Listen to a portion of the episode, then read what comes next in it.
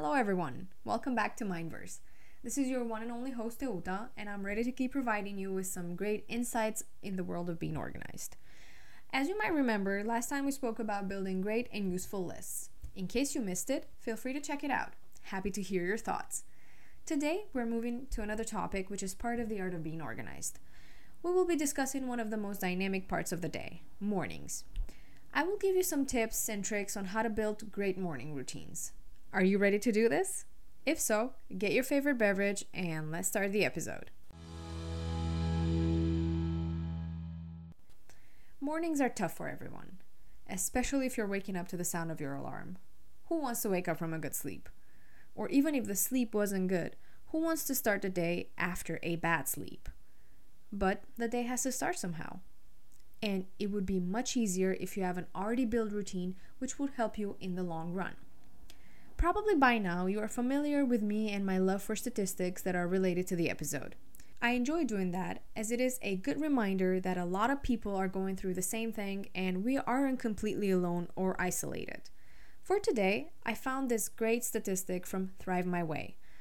It says that 92% of high performance and successful people report having a morning routine. There are some examples too. Oprah begins her day calmly at 7 a.m. and walks her dogs, Jennifer Aniston wakes up at 4:30 a.m. and has a glass of lemon water. There are probably more that you also might have seen. I personally can't wake up at 4:30 a.m. in the morning even if I tried. But I've fallen asleep at that time when I used to work in my previous job. Let me tell you, it did not feel good to wake up with 2 or 3 hours of sleep. And that's why I decided to create a set of routines which helped me feel more productive. Most importantly, they made me feel that I had time for myself and wasn't connected with chores, tasks, or anything that would be a mundane thing to do.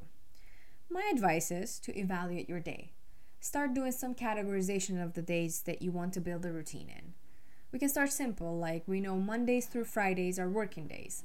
That means they would be the busiest for you, unless you have another working schedule. That's why make a category of the days you are working with and connected to that. The other days can be also busy too, but after you have those five days categorized, you're only left with two days, which should be put into another category. We have vacations too. Let's not forget about those days. Just because you're on vacation doesn't mean you have to forget about your routines. Now let's dissect all of these topics and prepare ourselves for a great morning. I'll start with morning routines for workdays. All of us have set an alarm in which we want to wake up and create enough time for the day. But how many of us hit the snooze button? Probably a lot. So the first advice is don't do that. It's normal that it won't be a happy moment when the alarm rings, but you shouldn't forget that you put that time to wake up for a reason. Sticking to it is your first thing to do. Also, pick a nice sound. You don't want to wake up in a horror movie. My alarm rings around 7 a.m., and that way I have enough time to make breakfast, make myself some tea, and see if there's anything to do in the house. Now, I consider myself lucky as I work remotely and don't have commuting in my to do list. Picking the time is essential. I remember in college I had a friend who would set the alarm in funny times. For example, she would wake up at 9:03 or 9:02. That was always funny to me as I used to put my time at 9 sharp, you know, like a standard time. But that exact time worked for her and she would never miss it. Now, find a time that suits you and organize it that way. After you wake up, the next thing you do sets the tone to the day ahead. You can do anything that you see fit. I, of course, brush my teeth first and then make myself some breakfast. I already know what I'm going to eat that day, so I don't have to worry about it. After I'm done with breakfast, I wash the dishes and make myself a tea. During those 20 to 30 minutes, I choose to relax and either watch some TV or go over the news. I respond to people who have reached out to me. Sometimes I choose to ditch the electronics altogether and just stay in peace. See, not everything is in the schedule. For you, it can look different, but my recommendation is that you create a space which is clean and peaceful and obviously be well fed. Empty stomach is not a pretty feeling. These are some activities that you can do. You can drink a glass of water right after you wake up. You can do some yoga. There are like five minutes exercises specifically for this. If you're reading a book, read a page from it. You can do meditation too. It might help to start positively and slowly. These are just some recommendations that will help you to build a process. As always, my advice for you is to do it based on what you love doing most. And don't say sleeping, because these are all after you're done with it. Next, I'll go with the morning routines for days off. These days give us enough time to not rush into anything. I believe during this time there isn't any alarm, unless you have that as a standard waking up mechanism. What is very great about the human body is that it has its own mechanism. It has happened to me that on a Saturday and Sunday I can't wake up later than 9:30 a.m. Why should we have a routine when you are on a day off, you say? It helps us manage our day better. Instead of waking up and starting the day chaotically, you will be creating a safe space for yourself. My morning routine always have a start with breakfast. What can I say? I love food. After that is completed, I either get a juice or tea. The dishes are always washed. Now, depending on the night before, I either read a book or go for a run. Since I want to be more active this period, my main focus has been to go for a run for like an hour or so. Don't get me wrong, I do not run for an hour. The timeline is an hour, and since I am in Lisbon, running uphill for an hour would be the end of me. After that, I have the full day ahead of me. I create a set of activities that I want to do, and since my morning was organized, I have plenty of energy to do everything. These are some activities that I can suggest for your days off. You can read a book or a magazine.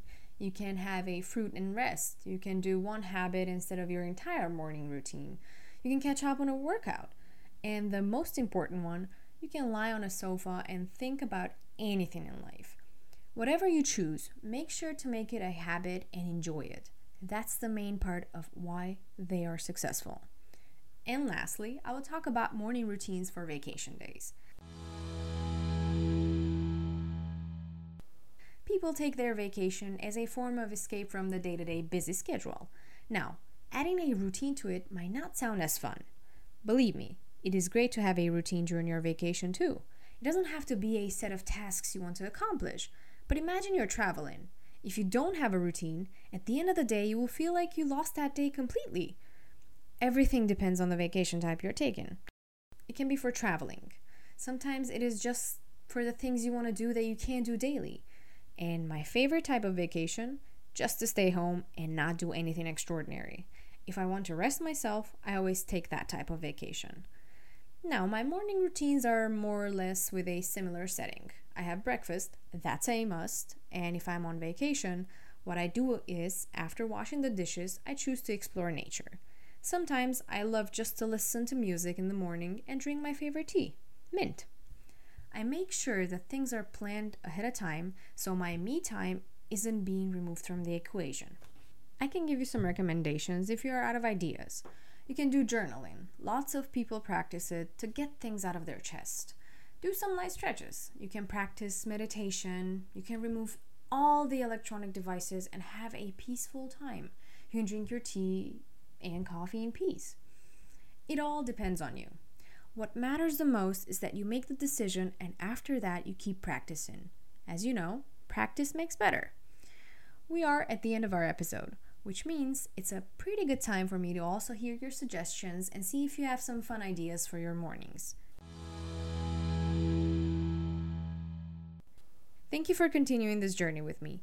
Next, we will be exploring another part of the day the nights. We'll be talking about building good night routines that will help you with your sleep, stay with Mindverse. Feel free to share this podcast with friends, family, and anyone else in need of a little organizational inspiration. Remember, an organized life is a life filled with limitless possibilities. Until next time, stay organized, stay focused, and embrace the beauty of order.